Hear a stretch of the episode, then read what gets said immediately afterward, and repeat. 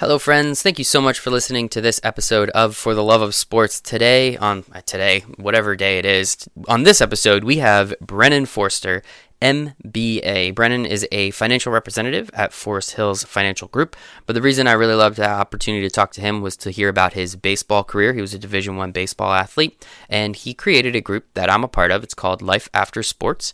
Meets up in New York City, and it is a group of uh, former professional or college athletes that don't know what to do now that their sports career has unfortunately come to an end. Um, it's an awesome, awesome group. There's so many cool people in it. Obviously, Brennen is a very good guy, as you'll hear within this conversation. But the reasons behind it, what he's been able to do with it, and some of the things that are coming from it, um, we're very, very excited about. So I hope you guys enjoy this conversation with Brennen.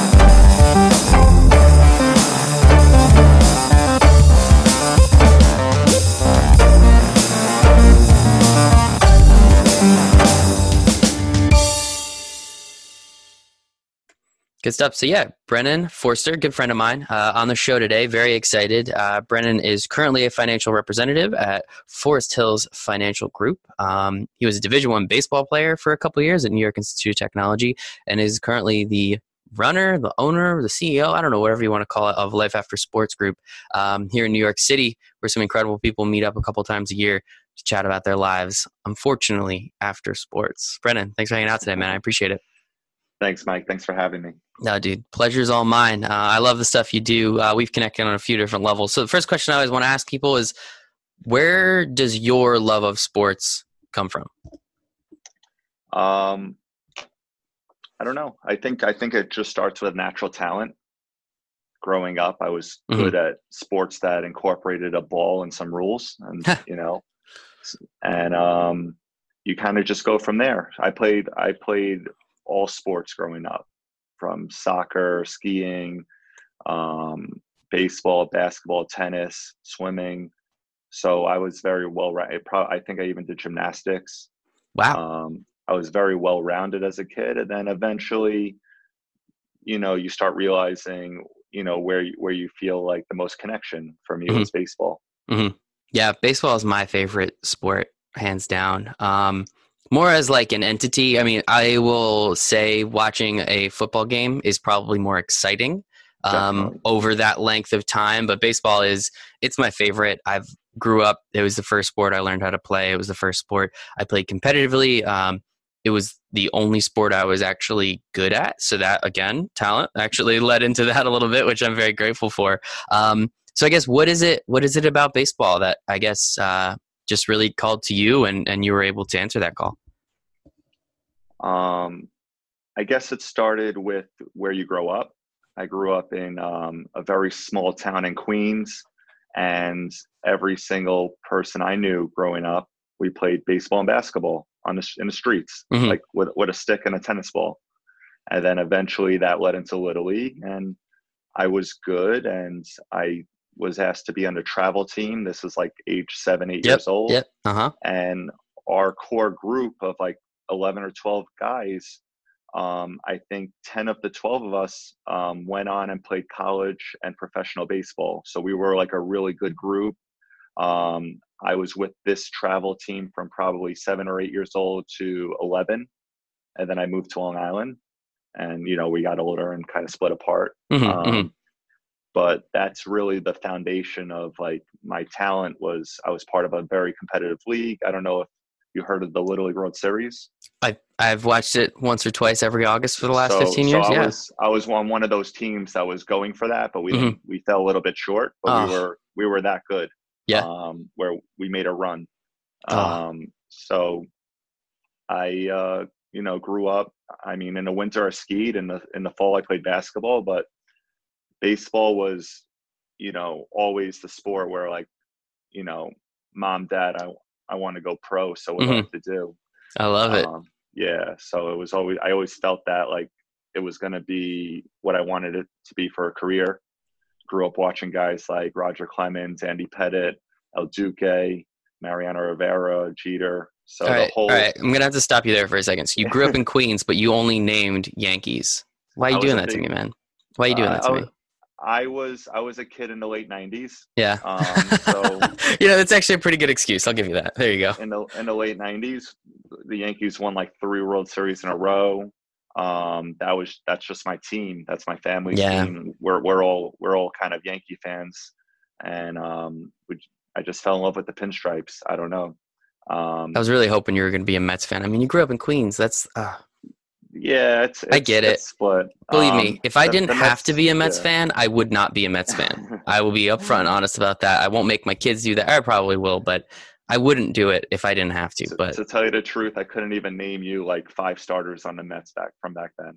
Like I just watched the Yankees, I get that. and I love that rivalry with with Pedro hmm and and Don Zimmer and Joe Torre, and like I was really into, I was really into the AL East and uh, what was going on. Mhm. So my love for watching those guys and then trying to like go out the next day and like copy Andy Pettitte's motion, Mhm. kind of like what I did for a while. And I love it. Yeah, I think I think all kids definitely at some point. I mean, I used to play baseball games by myself, um, and it would be the bottom of the eighth inning or bottom of the ninth inning. Um, you know, I'd be pitching, I'd be catching, I'd be playing outfield and hitting the ball. Um, I think I always made the defensive save. I never hit the game-winning home run. I always made the game-winning catch for whatever reason. Seven-year-old Yeah. Mike, that's what he was into. Um, but it worked out. It was fun. I love it. I still love baseball to this day. Can't wait. I think we're like a month away from pitchers and catchers uh, as of recording, which I'm very excited about. So once football's over, we can roll right into speculation season in baseball, and then I don't know. The Mets will probably tank again as they've been, but it is what it is. Uh, give me some fun. Give me another Cy Young for Jacob deGrom, and I think I'll call it a successful year. Um, But that's awesome, man. So not so of that team that you said you played on, ten people went to play pro or college. That is an so, yeah. incredible number. Shoot, even if it's eight, that's still yeah, incredible. no, we we were, we were good back then, and everyone just every every one of us had the same dream. Mhm. So, I mean, we we we we played in the streets, we played in the schoolyard, and um, we played sewer to sewer ball, and then Tell me about three- sewer to sewer ball a little bit. I know I didn't grow up in a city. I grew up in yeah, a it's- country it's, essentially. a city so thing. So yeah. so there's there's sewers in the middle of the streets between the houses, Mhm. and like one sewer would be home plate, and the sewer down down a little would be second base, and then the tree would be first base, and then Ah. the car would car would be third base, Mhm. and and we were just you know, you were just smacking handballs over all over the place. that's and, funny. Um, and then we once you go on a real field, and you know we had practice also, but we're all the we're all the same with the ten kids that I hung out with. We hung out all the time, whether we were at practice or not at practice. And um, we would just roll onto a baseball field, put our cleats on, and it would be the same thing. And, sewer to sewer, baby. I love it. That's awesome. Yeah, so it didn't matter if it was a tennis ball or handball, and then they put a baseball in our hands. Mhm. We, we were all naturals. We were all good. That is Um, cool. Yeah, way way above like our age group. Yeah, um, clearly. I mean, there there was something there. I don't know what it was in uh, in Queens that year, uh, but something was going on, and it clearly worked out uh, to the It's just- benefit. yeah, it's, there's not much. There's not much there. It was like the. Um, it's a small. It's uh, Howard Beach is a small Italian area. Mhm. The the girls danced and the the boys played baseball. That's just the way it was. I love it. Um, There was nothing more to it. Um, what was different about me is I was a very competitive skier, and none of the kids went skiing in the winter, so that Mhm. was a little different. Um, I was a really good skier. That was probably my best sport, but I didn't have that connection I had with baseball. Mhm. Um, What kind- Olympics was yeah. Was, The Olympics know was it wasn't in you- your I know you interview all these uh, Olympic guys and girls. Um, it wasn't my calling. You Uh-huh. just know. You just know when you're an athlete. Um, so I was ranked. I was racing. I was going through the gates. Um, but it was something about the cold and the one suits and um, you know I, I guess I like the summer and the baseball and I don't know but um, you know it's good because I still ski I still Mhm. play baseball so not much has changed There you go, buddy. You can still enjoy all of it. I love that. Yeah, I I remember you telling me you were a competitive skier, but I don't think you ever made it to the point where you said you were ranked. Um, and yeah it goes by We're- age group okay, you yeah so I was on a on a race team at my mountain Windham in the Catskills Mhm. and it was interesting because the team raced or practice Saturday morning and Saturday afternoon, Sunday morning, Sunday afternoon. Mhm. I played basketball, and my parents took me up on Saturdays, and we left Sundays. So I did Saturday mornings with the race team. So I Mhm. trained a quarter of the time that the other kids were training, and under the coach's son, I was the second best racer. Wow. So I was like really good at that sport too, Mhm. um, barely practicing. Um, and they would put us in these, you know, the team would sign up for against like other mountains, and I guess you would compete. Mhm. And I, I liked the sport because it was very objective. It was all about your time. Mhm. Um, so baseball is very subjective. Yeah. Depending on the day of the week, you can be the worst or best player. But racing was really like who's the fastest guy. Um, so I kind of like that aspect that you know you put your helmet and goggles on and no one sees you Uh huh. and and I was a little bit fearless. And I'm you get ranked in your age group, so I was like getting ranked amongst the other nine or ten year olds in the country, and I Mhm. was like second or third at one point. Whoa. Yeah, it was pretty good. And then That's the guy impressive. above me was the coach's son, Uh huh. who Uh huh. skied way more than me. He ended up Division One skiing at Vermont, so he was good too. All right. Yeah. Something of you when you were young, man. You were just around some athletes. That is that is no such thing as coincidence. There's no Yeah. such thing as coincidence in my mind. I think that's awesome, though. Well, congratulations on all of that. I knew you were a skier, as I said, but didn't know. Um, and then your partner with the the uh, Life After Sport group, if I'm not mistaken, he is he's a huge swimmer, right? Yeah, shout out to Yeah. Frank. Yeah. shout out Um, Frank. Him and I had a great conversation the last time you had an event in the city. Um, yeah, him and I were going back and forth. He knows some of the people that I've met. You know, just like it's Really? crazy how uh, how this world works sometimes, man. It's crazy. yeah, he swam at Stony Brook, which Mhm. is Division One, and um, I guess that's how we connected in the beginning as athletes. Mhm. It's so easy to connect when you're when you played sports at you know the same level or at the same interest. Mhm. So it doesn't really matter the sport, I don't think. But um, yeah, he was a swimmer. Um, I don't know much about competitive swimming, um, but just the fact that he was a competitive athlete and I was, we were able to kind of connect on that when Yeah. we first met.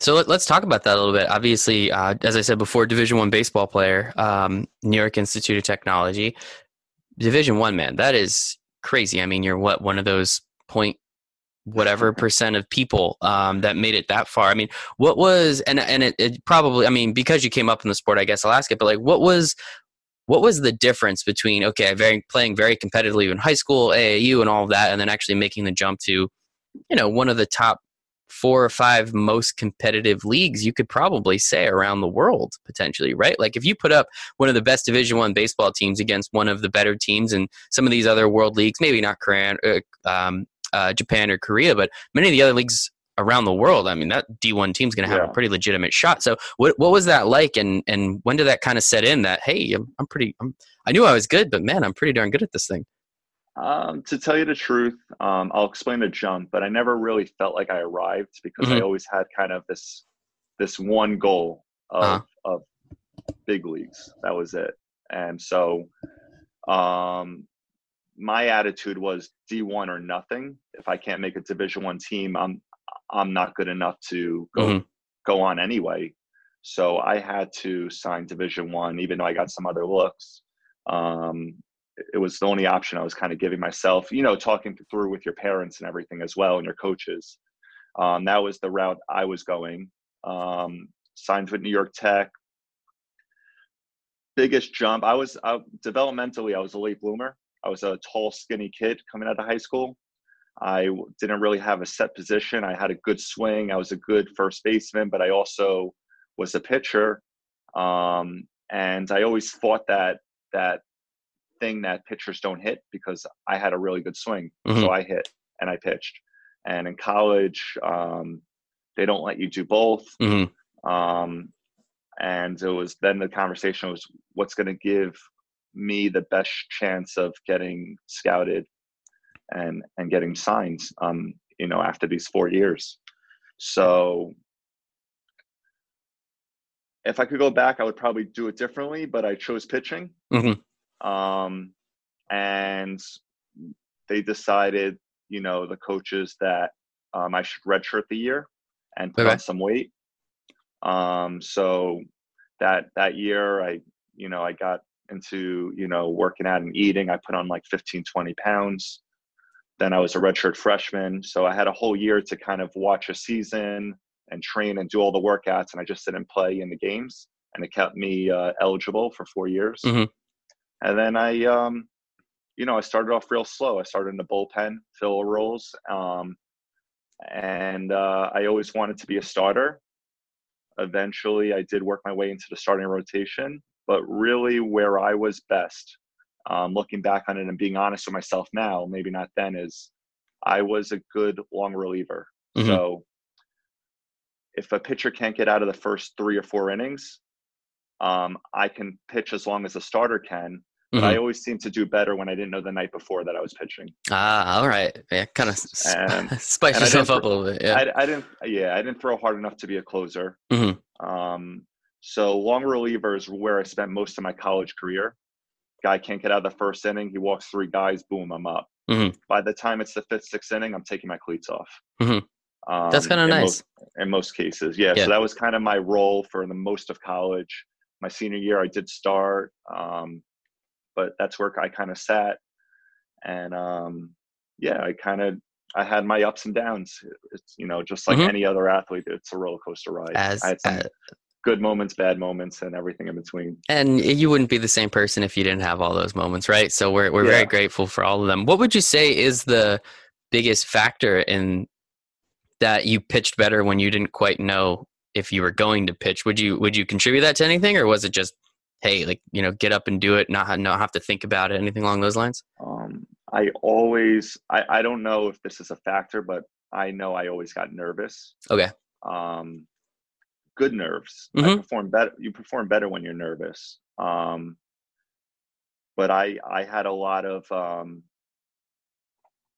I don't know how to say it. I guess you can call it like um, superstitions and Ah, like well, you're a baseball things- player, of course. you have things, things would superstitions. keep things would keep building up. I would I would keep you know mentally I, I would get a little bit blocked when I put so much pressure on myself. And I, I put a lot of pressure on myself because I really wanted to do this as a career.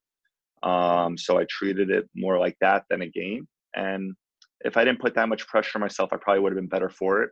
Mhm. But you're, you're an 18, 19, 20 year old kid and um, you don't have the wisdom yet to know these things. Um, so it's more of a personality, and I, my personality was to kind of put a lot of pressure on myself. And um, when I was on, I was on. Mhm. But when I was off, I couldn't pull it together as a starter. Mhm. So that's kind of that's kind of the way it went for me. It was like you never knew what you were getting from me, and I had all I had all the tools to be really good, and I would I would show it in flashes. Um, but it wasn't consistent enough. And being a professional starter is all about consistency. You know what you're getting from these guys every fifth day. hmm Um, so that's kind of where I happened to settle into this long reliever role where I had a really good arm. I had three or four pitches. I can control a game, but something about just like not really knowing or caring, um, you know, about the beginning of the game and just kind of being loose helped me. Mhm. Um, I didn't necessarily like the role, um, but that was my role. Mhm. Yeah, and, and I mean it's it's um it's not funny, it's not ironic. I don't know the exact word I want to use, but I mean as you said, you know, back back when you were playing, you know, you weren't allowed to pitch and hit. Well, now we see some people in the MLB that are, pretty darn good at it. Some some prospects coming up. yeah, the game's changing. You know, you know, Shohei. Ohtani, uh, you know, Brendan McKay over there for the Rays. Um, I mean, so th- there's a couple names, and obviously they're very much the outlier, but it's still pretty cool to watch. And then again, going back to the Tampa Bay Rays, um, you know, the opener, you know, not technically starting the game, essentially in that, you know, you're you're essentially the starter, but in that long reliever, reliever role. Um, it Yeah. sounds like you would have been much better suited. Maybe three or four years in the future, um, and things The could have been a little the different. The game's changing. The game's changing, man, and and hitters are pitchers are starting to hit. Mhm. Um, you know, they're getting to the point now where pitchers are getting to the big leagues, and they played AL rules their whole life or the Mhm. DH, and they're expected to get a hit in the World Series because they're playing a national league team, Yeah. and they they can do it, but they didn't get their reps in. Um, you know, and if you watch a guy like Bartolo Colon, Ah, you're you're a big Met fan. thank you. So he came to the Mets, and in the beginning, he was like this funny fat guy swinging and his helmet coming off. But if you remember, a year down the road, he, he knocked one out of the park and he started hitting the ball hmm because he was he was getting his reps, but his whole career was in the American League. Mhm. So anyone can, can get the timing down because they're they're all athletes. Mhm. but you can't expect a pitcher to just go up there and face a major league um, pitcher Yeah. when they didn't. They in the in the minor leagues, it's all American League rules. Uh-huh. So in the minor leagues, no pitchers are hitting, and in most college programs, no pitchers are hitting. So the, the kids aren't allowed to swing the bats after high school, and sometimes in certain high school programs, they can't hit, Mhm. and and you lose it. So um, I always had a good swing, and as soon as my you know my career ended and I started playing recreationally, I went back to hitting, Mhm. and my swing was still there. I, you Yeah. know, it's a net. So I don't know. Um, I don't know why it's like that, but I think I think it's changing for the better. Um, pitching, definitely, there's more more of a bullpen role, Mhm. and and pitchers are learning to be athletes again. Yeah. Yeah, and, and I'm happy about it. I mean, uh, the one knock that you always hear on baseball is, you know, they're not athletic enough. Again, just pointing to the Bartolo Colons. Um, um, I don't know. I don't want to disparage anyone's name. Uh, I mean, Carlos Santana. Like, you wouldn't look at him and say, you know, he's a world class athlete. You and I both know he is because I've watched him on the Indians and then on the the, the uh, Phillies for that one year, and now he's back with the Indians. He's incredible. Um, but you know, the, the the public perception is always like you don't really have to be an athlete. Well, I don't know. I disagree. Mike Trout would disagree most likely. Uh, there's a lot of guys out there that would, and just because you're not, you know, fit like LeBron James doesn't quite mean you're not an athlete. Many of those guys can do a lot of things. I mean, I've watched Bartolo Colon's workouts. He's insane. Yeah. That man is an animal. Um, but it is fun to watch, and, and I do love baseball, and I appreciate you chatting a little baseball with me today, Brendan. I do Yeah, appreciate it. Speaking speaking Mets, um, speaking of athletes that are pitchers, you're going to enjoy watching Marcus Stroman. Yes. Shout out to a Long Island native. Yeah, yeah, yeah, yeah. There you go. Um, he was in my recruiting class, No way. so so I played against him a couple of times in high school. Very cool. Um, two Long Island guys. Steven Matz was in my recruiting Mhm. class too. Yep, yep, So Stroman and Matz are finally teammates after all these Mhm. years. yep. They knew each other from from back in the day, and um, he he was a shortstop. He was a two way guy too, and Mhm. he won a Gold Glove, I believe, already um, on the mounds. So Stroman. Stroman won Yeah. a Gold Glove. Yeah, yeah, yeah. So he he's an athlete. He he's a he's an athlete that went to the mounds instead of a pitcher being a pitcher. Mhm. So so that's um that's an example of I think where the league's moving. Just like in NFL, it's becoming a lateral sport as a QB. Mhm. The QBs are becoming runners. Mhm. Um, and you know, I think I think that's where kind of the the new wave is going because kids are starting their workouts and you know things earlier in life, and everyone's just a better athlete. Absolutely, hundred percent. I totally agree, and uh, I'm very excited for it. Just to continue to watch the sport, all the sports evolve, as you said. I mean, quarterbacks. You know, obviously you can point to Lamar Jackson, but even I don't know Patrick Mahomes or uh, Daniel Jones, just to keep it New York City based. I mean, they're not they're not the the fleetest of foot, but they're mobile, right? They can move around and they can do enough Exactly. that it, it puts pressure on defenses, um, which is always fun. And um, all right, so but back to you. Enough about just sports in general, and I can always talk to you about that at, at all times. But um, so you played baseball in college. Did you get drafted? No, No? um, after, after college. Yeah. So I had that. I had that redshirt year. Mhm. So I um, didn't get drafted. I didn't throw hard enough. Okay. You have to, you know, it's a Yeah. it's a velocity game, and I was like upper 80s. You know, I would touch 90, 91 on a good day, but I was I wasn't a velocity guy. I never was. Um, don't know how to do it. Otherwise, I would do it. And um, if that's but- all it but I- took, man, that's all it I- took. A lot of people would be baseball players. I was competitive. I kept Uh-huh. the ball in the park, and I like to pitch to contact. And I my since I couldn't throw the ball past people, I wanted to make efficient outs, Mhm. and I would try to get guys to swing and keep the ball on the grounds and and and track short and quick innings. Um, so that was my style. Um, so I had this fifth year. So and I graduated on time. So I had to be a student to do my fourth year of baseball. So I started my MBA program, Mhm. business graduate program. And in that fifth year of school, that graduate year, I finished my fourth year of baseball. And then I went to a couple independent professional tryouts. Mhm. And my second or third one, I signed for a league down in the Southwest. Very cool. Yeah. And how long? How long were you hanging out down there? Um, so I signed that summer. Um, it's the Pecos League, in case you want to look it up. It's a independent league. You know, it's professional, but it's not non-affiliated with MLB. Mhm. Um, scouts are there though; they're looking to pick up guys, and it was a good platform for me to continue my career. Um, so I got signed for that next summer.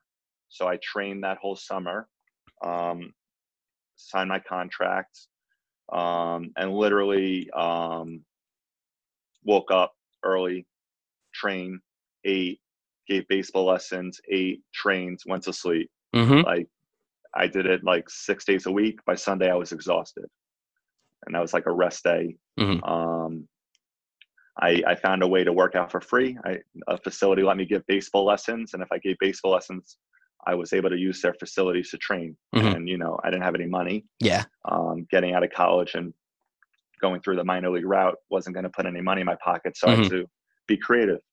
Um, so I did that for a year. I did that through the whole summer and winter, and put on like another 20 pounds. I was I was in good shape. I was, um, you know, I was strong. Went in, um, another roller coaster, another big leap.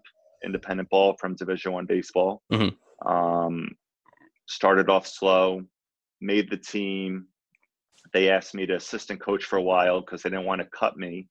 Um, they wanted me to hang around, but there just wasn't any room in the Mhm. rotation. Eventually, I, I got my chance. Some good outings, some bad outings, Mm-hmm. Mm-hmm. and um, I got traded a little bit, um, but I lasted the whole summer. Um, there's a lot of turnover in those leagues. Yeah. Yeah. Yeah. Um, I, I never got released, which you know was good. And um, I had a pitching coach at the time who lived in North Carolina. Called him up after my season and told him I think I'm done. And while while I was playing that summer, he became an area scout for the Los Angeles Dod- Dodgers, and he said that he can get me into a better league for that next summer, and I should keep playing. So um, I was in New Mexico, took the plane from New Mexico to New York, unpacked, repacked, and literally took my car and drove 550 miles to North Carolina Mm-hmm. and found like an apartment, a job, all in the same day Wow. because I had nowhere to sleep, Mhm. and it was it was crazy. And um, I moved to North Carolina basically for that entire winter. Trained with him, and the league I was going into was in Michigan. It was a smaller league. It was like a four-team round robin re- league in, in one stadium, Mhm. and um, it was going to be a better place to get noticed because there's less guys. Mhm.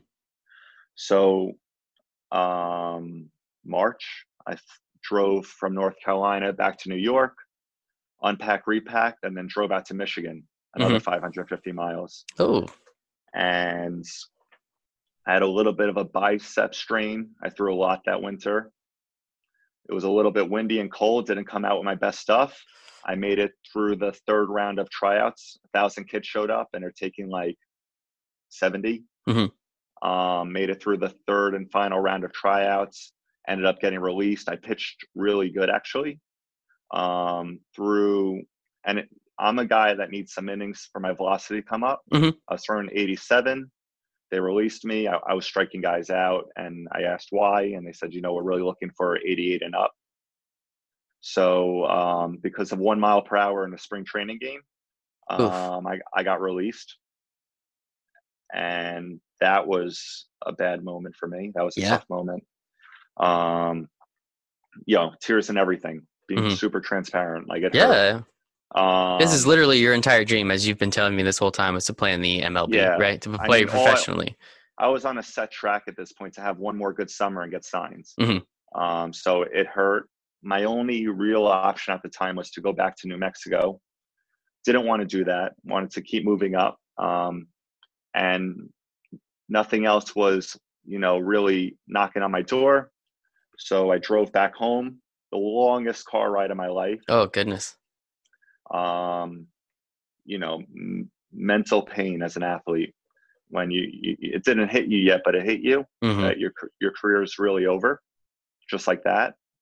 Um, really took that summer off. Um, mentally, I wasn't in a space to to really. I, I um, if there's ever such thing that I can feel for depression, this was the summer. hmm I wasn't like clinically diagnosed, but But I can I only had- imagine. I had trouble seeing anyone. I didn't want to talk about baseball. Um, I didn't know what to say. I had no money. I felt like um, a little bit of a disappointment. Um, and then so that was May, June, July, August. That that summer was a wash, um, basically. yeah. Oh my goodness. That's oof. Yeah. Looking back, you'd never let three months go by like that. But I, in the Uh, moment, I could only all- imagine. It's all necessary. It's all relative. necessary. That Yeah. absolutely all necessary. There- you know, I had to I had to take that time to to one get over what was going on and two figure out what's next for me. Mhm. Um, no pun intended. What's next? and I had an interesting conversation with my father. It was it was like August at the time. I asked him what I should be doing. You know, before August, I was not open to advice. Um, I wasn't suicidal, but people wondered. That's how bad of a Mhm. shape I was in. Whoa. All right. Uh, definitely wasn't suicidal. I was just in a real bad funk. Mhm, mhm. Um, you know, you don't, it's scary when you're, I was 24, 25 at the time. It's scary when you don't know what you're going to do with your life. Absolutely. And, and I wasn't, you know, the type of guy that wants to go into coaching. Um, so my, my dad suggested I get like a, just a job to get started, like, you know, a regular nine to 5 Mhm. just to get, you know, have some responsibility again to do something. And it wasn't a bad idea. When I was in North Carolina, I worked at a New Balance store Cool. helped me Mhm. pay rent and I was around, you know, sneakers and sports and stuff It was whatever. Could be worse. I was I was good at it. I met a lot of people and there's a New Balance store on Long Island and decided that would be the easiest, you know, and most comfortable thing for me to do. So I got hired like literally I walked in a New Balance store and I told him, you know, where I worked and he called the guy. The guy said, You're crazy if you don't hire him. And the manager said, When do you want to start? And I said, You know, I could start today. it was like that. really need to get like- out of the house, Yeah, please. I was like, yeah, I was like, my calendar is empty. Um, I, and and I like kind of, you know, all he had to do was show me the stock room, and I could, I knew, I knew what I was doing there. Yeah. All the systems are the same at every New Balance store, Mhm. so I could just kind of pick up where I left off. And I, you know, I started working. A few weeks went by, and I was miserable, like absolutely miserable. And I went back to my dad, who, um, you know, someone I trust when I'm in a, I guess, in a dark place like I Mhm. was. Yeah. And um, I said, this isn't really working. Um, I don't feel any better doing this. And he said, um, you know, why don't you go back to school? And when you're when you're in a fog, you're not thinking clearly. Mhm. But that was like the greatest thing he ever said to me. Um, I spoke to my best friend from high school and my brother, a couple other people I trust, and we decided that that was a good move um, to finish my MBA because I did one of two years, oh, okay. There you go. right? Because of the redshirt year. Yeah, yeah, yeah, yeah. So I had two semesters and I have an MBA degree. Um, so I enrolled back at New York Tech. Um, I didn't have to take any test. I filled out like one piece of paper. They already had all my records. Mhm. And so September comes around and I'm back in school like a regular student hmm and and working. Was there w- with going back specifically to the college that you know you again you played baseball at for four pretty much five years with the red shirt? Was there any like and not to make light of it, but like any like PTSD or any like remem- like mem- like nostalgia memories coming up and being like, damn, you know, I was only here a couple years ago doing you know Um, playing baseball, the thing I love. You know what? I didn't have enough fun. I took it too seriously back then. okay, that makes sense. Yeah. so it was always a job. Mhm. Um, I never, I never really stopped playing. I still play Mhm. recreationally. There were there were things I'll miss, and there were things I didn't miss. So there's Mhm. like a balance to it. Yeah. definitely nothing crazy. I would drive past the field when it was empty once in a while, and just kind of like sit in my favorite spot on a hill, Mhm. and just kind of you know kick it like anyone would. And um, but nothing crazy. I, I felt really comfortable there on that campus. Uh-huh. I, I knew my way around. So I, you know, it just it felt a little weird to get back in school and start getting assignments.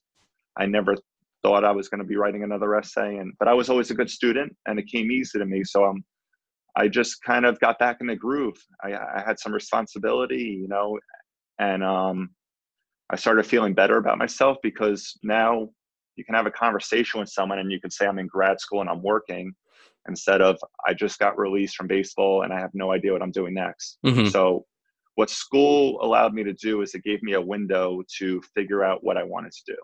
Mhm. It- was an excuse almost, um, a, a buying time. And, And sometimes you need that That's though. how I saw it. Yeah, it was a Yeah. proactive way to buy myself more time. and That's it how I worked saw our school. it worked out pretty darn well. Um, so I Yeah. mean, hey, I mean, I wish you could have made it. That would have been incredible. I'm sure you do too. But I think what you're doing now is pretty No, cool. I mean, Um, it all works out. it Exactly, it, it works out the way it's supposed to. hundred percent. Um, when in November, so I was a month and a half into school. Um, I was working at the New Balance store, and a guy, a gentleman, came in that I worked with. He was impressed by me. He he gave me his son's number, um, and his son happened to be Frank, Ah, who's my uh-huh. partner. Mhm. So that's that's how that's how it all happens. If I didn't move to North Carolina, um, I would have never worked at a New Balance store Mhm. because I was training for baseball, and it got me to the New Balance store where I ended up finding you know my business partner and my my my lifelong career that where I really belong in life. Mhm. Um, so it's just how the stars connect. Um, you think you want something, um, you know it can it, you know it's something you think about every day or every week, especially around this time of the year, and you you know you watch the game as a student, but I'm I'm where I'm exactly where I'm supposed to be in life. Mhm. I really feel like that. Um, so it's it's all good. Yeah. I love it, man. I love it. I think it's incredible. Um, as you and I have spoken about, so Brennen is a financial representative, as I said before, at Forrest Hills Financial Group. Um, I was a financial advisor. We, you know, I mean that that second word is kind of, you know, you can put whatever you want there. We call them financial advisors. Um, it wasn't for me. It was not for me, and I I got out very, very quickly. Uh, very grateful that all of it happened because, as you said, you know, it led me to exactly where I am right now, hanging out on a Monday afternoon, talking with you. Um, but you know, I definitely think that you know I'm glad I did it, and I'm glad I got out. But I'm glad that you're there because I know someone like you, uh, an upstanding citizen, a good human being, uh, can handle other people's money. I personally, not to say I'm a Thank bad you, person, but it just was not for me. Um, so I guess with that, do you do you specifically try to work with any athletes at all, or is it just kind of the? I mean, Forest Hills. For people that don't know, is if that is Queens, if I'm not mistaken, right? Forest Hills is right in Queens. So the, the home office, our home office is in, in Queens. Forest Okay. Hills is Queens, but Okay. our our like work offices are in the city in Long Island. I work out Okay. of the city office, which is Okay. by Grand Central, 42nd and Lex. Very cool. Nice place. And yeah, so I'm in the city. These days, my business has adapted over the last, you know, three to four years, naturally. hmm And these days, predominantly, I work with associate attorneys and big law firms, global law firms, um, you know, and their friends and relatives. Mhm. Uh, where I connect to the athletes is with Life After Sports. Absolutely. Organically, sometimes a financial conversation can come up. If I can be a resource to someone, I will. But it's it's not it's not the the primary focus. Mhm. Mhm. Um, I think everyone kind of knows that when they're there Yeah. Um, yeah. Yeah. Yeah. and and there's a it's a way for me to to stay involved with with my own Mhm. um it's just different it's just Yeah. different doing it um i in the beginning the way it started life after sports how did it evolve right Yeah. Um, Yeah. Yeah. when i started in my career i think we went over this before um remind me i don't want to be redundant but You're good. when I when I started my career in finance, you have to you have to sit in front of people, whether it's practicing your your presentations, you have to get some sort of experience. And so what you do as a young guy is you go to networking events. Mhm. And I was walking into rooms with older people, you know, in their 40s, 50s, and 60s in all t- different industries. Um, and it was very much of a I work for, you know, I'm John Smith. I work for ABC Company and I sell this. What do you do? I just wasn't feeling connections. I wasn't making connections. I would go back to my office with 30 index cards, you know, and just kind of chuck them. Mhm. Like there wasn't really anyone I would meet very rarely here, here and there where I would like feel like there was something there to talk about. Um, so, so I wanted to talk to people that were like me, and the people that are like me are people that are young business professionals um, that had a former life in athletics, whether it was at the high school level, the college level, the professional level, or they're just a big sports fan, or they run a foundation for for kids that play sports, whatever it may Mhm. be. Um, those are the people that are like me, and and I know they they are out there, and I had to find a way to get them all in a room so I can see what everyone's doing with their lives and maybe we can help each other.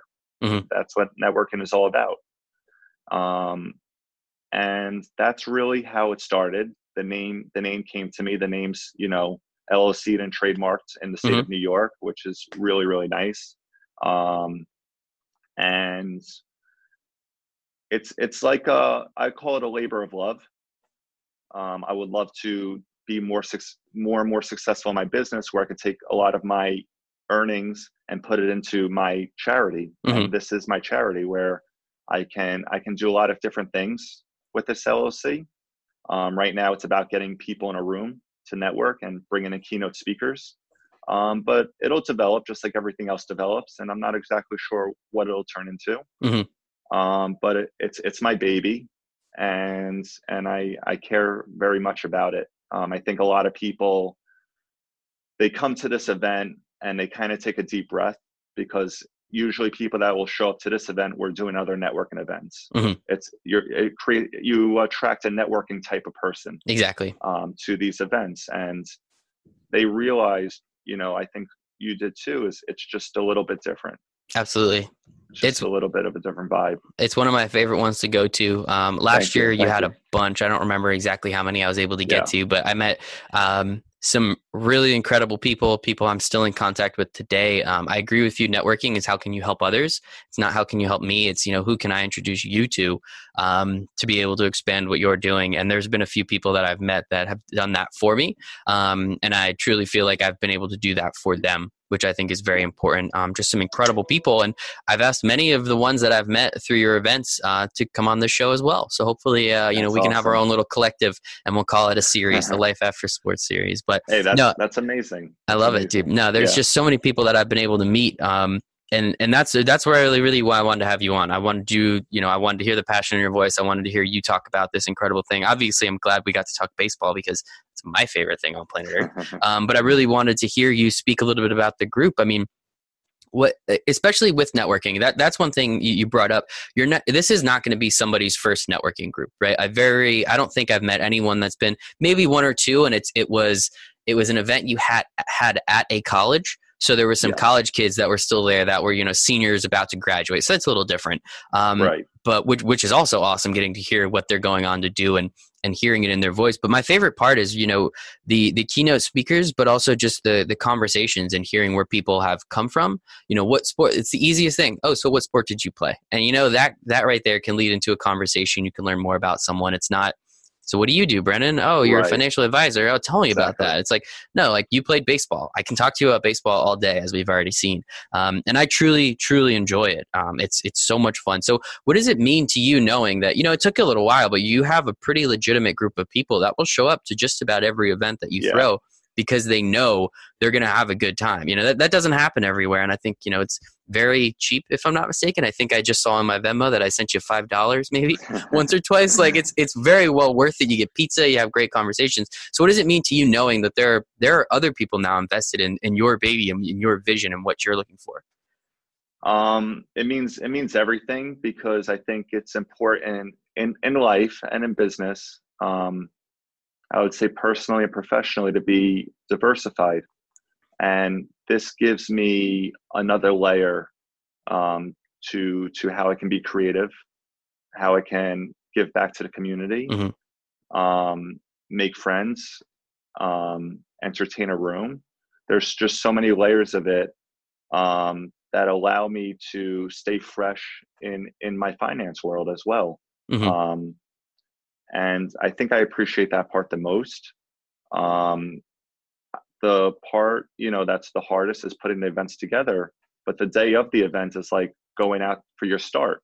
Um, it's the yeah. best day, um, but between starts is can be a little rigorous mm-hmm. and, and, it can be tough um, to to organize a, a, room of 30, 40, or 50 mm-hmm. people and you start getting in touch with everyone's lives that day and what's going on in this accident and this lawsuit and this this sickness and and this guy you know so it's it's kind of tough but it makes it all worth it i get the same gratification at the end of every event um, there is a core group as you mentioned that show up they, they love it it's part of their yearly networking events um, and I'm constantly seeing new people in the room.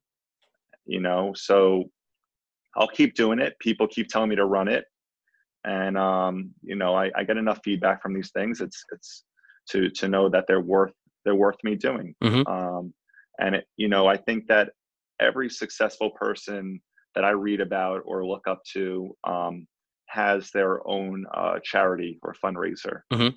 So mimicking people that you that you want to be like and you idolize, um, I see this as as my way um, of of giving back to a community, and it's not your typical way of you know helping you know underprivileged kids in you know in the boroughs or working with you know cancer patients. There's so many different charities out there and fundraisers and mm-hmm. marathons.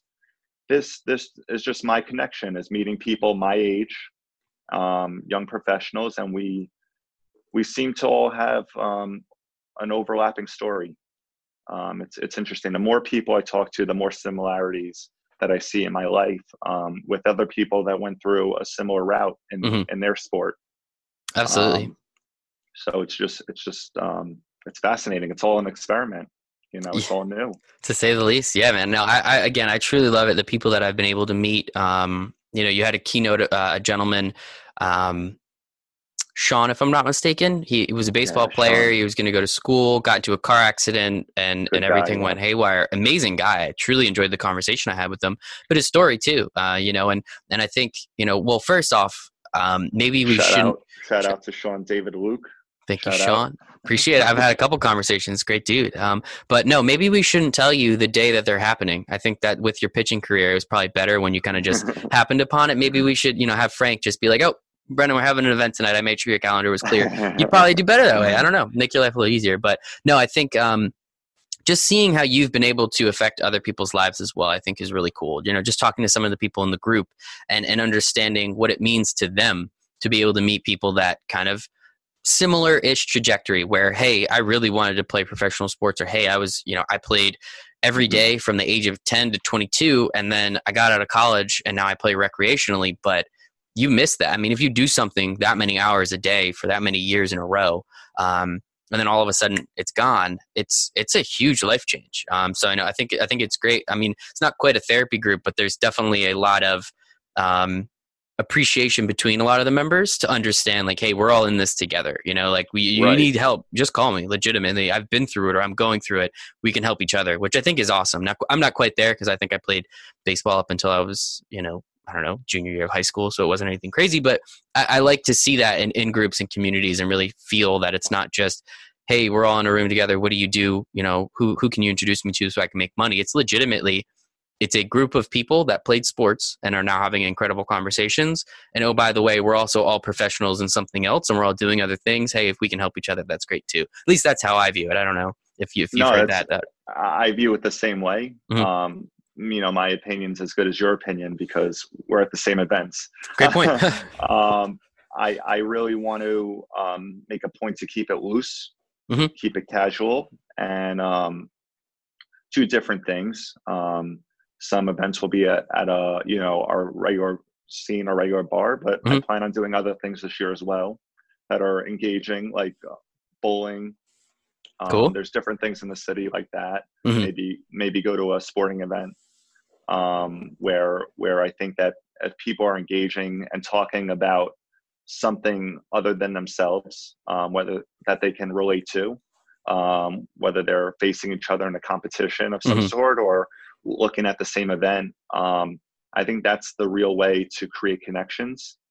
Um, and and really connections go a long a long way in life. Um, I have a mentor in my finance world in my business, and he said to me, "Numbers get plaques, relationships create a business." Mm-hmm. Um, so the relationships are far more important than any any salary or numbers that that people want to talk about mm-hmm. initially because that's how they're trained to network. It's just yeah. um, it's reprogramming people's minds to network differently um, than than what's advertised out there.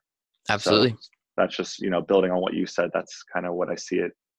I love it, man. I love it. And I know earlier you said you don't really know what the group is going to look like. You know, I mean, this year you have an idea, and we'll we'll get to that in a little bit. But mm-hmm. um, you know, do you have, you know, a, maybe let's call it pie in the sky? Like, if it could look like something, what would you want it to look like? Um, hmm, it's a it's a really good question. Yeah, you got to get going a, soon, so this is perfect time to ask this question. you saw that? I, I might have. Nobody else did though. You're good. It's a really good question. Uh, it's a tough question. I think um, what inhibits people from fulfilling things quicker than they may want is uh, financially. Mm-hmm. So everything I've been able to do in this group um, has come out of pocket or was raised. Um, if I can find a way to financially run different things, I would like to create um, almost like a, a gala mm-hmm. where I'm, I'm doing it in like a room that you can picture where maybe a, a wedding mm-hmm. or or you know a, a, ceremony would be at where it's like more fancy and and there's catering and food um and i don't music. know i like the pizza that you usually get it's usually pretty solid i would think I, I think i would lean it's in my head but i think i would lean towards something a little more um upscale mm-hmm. um and i would attract different people um you know it would be even more diverse of a crowd i think if I did that. And the the purpose of it would be to raise money for scholarship, and the scholarship would be for someone that had had a respectable career academically and athletically in undergrad and didn't get drafted and is going on to graduate school and can get rewarded for that mm-hmm.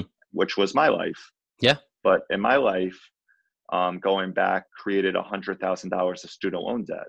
Oh, um, which is not bad because I invested in myself to get mm-hmm. an MBA.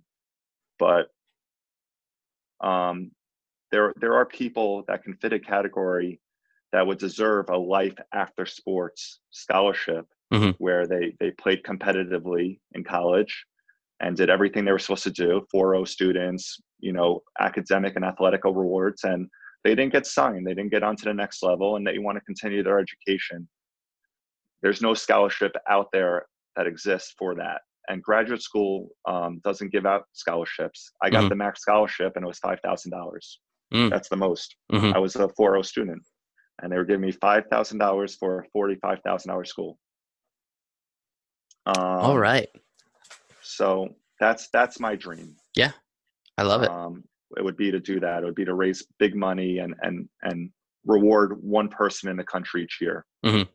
I love it. Well, hopefully more. Let's just raise even more money, right? Yeah. That, no, no, I know, I know. You got to start no, somewhere. Exactly. No, I'm all for it, man. I love it. Brennen, thank you so much, Brennen Forster. This was absolutely fantastic. Glad we got to have this conversation. We've had most of it before, um, but I like that we chunked it and uh, a little extra baseball talk this time too. Yeah, Mike. Thanks for having me. It was fun. Thank you so much for listening to this episode and all the episodes of For the Love of Sports. Um, on a personal note, I would really like to say thank you and, and sincerely, sincerely mean that. This is the actual favorite thing that I get to do. Just talk to incredible people, have great conversations, and I learn, and hopefully you're learning something, and hopefully we can laugh along the way. So if you could please give this a five star review, if you could please share this. Um, subscribe to it, do whatever you have to do. The more people that do that, the more these stories and these conversations get out. And I'm really hoping that one day, um, one day soon, this will be something that I get to do as a full time job, um, on top of my other full time job, of course. But this is an absolute blast. Sincerely appreciate it. Check the show notes for all social media handles, anything that came from the episode. We'll have everything down there, and I hope you really did enjoy it. So if there's anything I can do better, please make sure to reach out. Uh, my email address, Michael period one at Gmail. Please make sure to check me out on LinkedIn, uh, on Instagram, and, and just reach out because I'm willing to answer any questions. And hey, if you got a cool story, I'd love to have you on as well. So thank you so much. Sincerely appreciate it, it, and I hope you make it a wonderful day. Yes.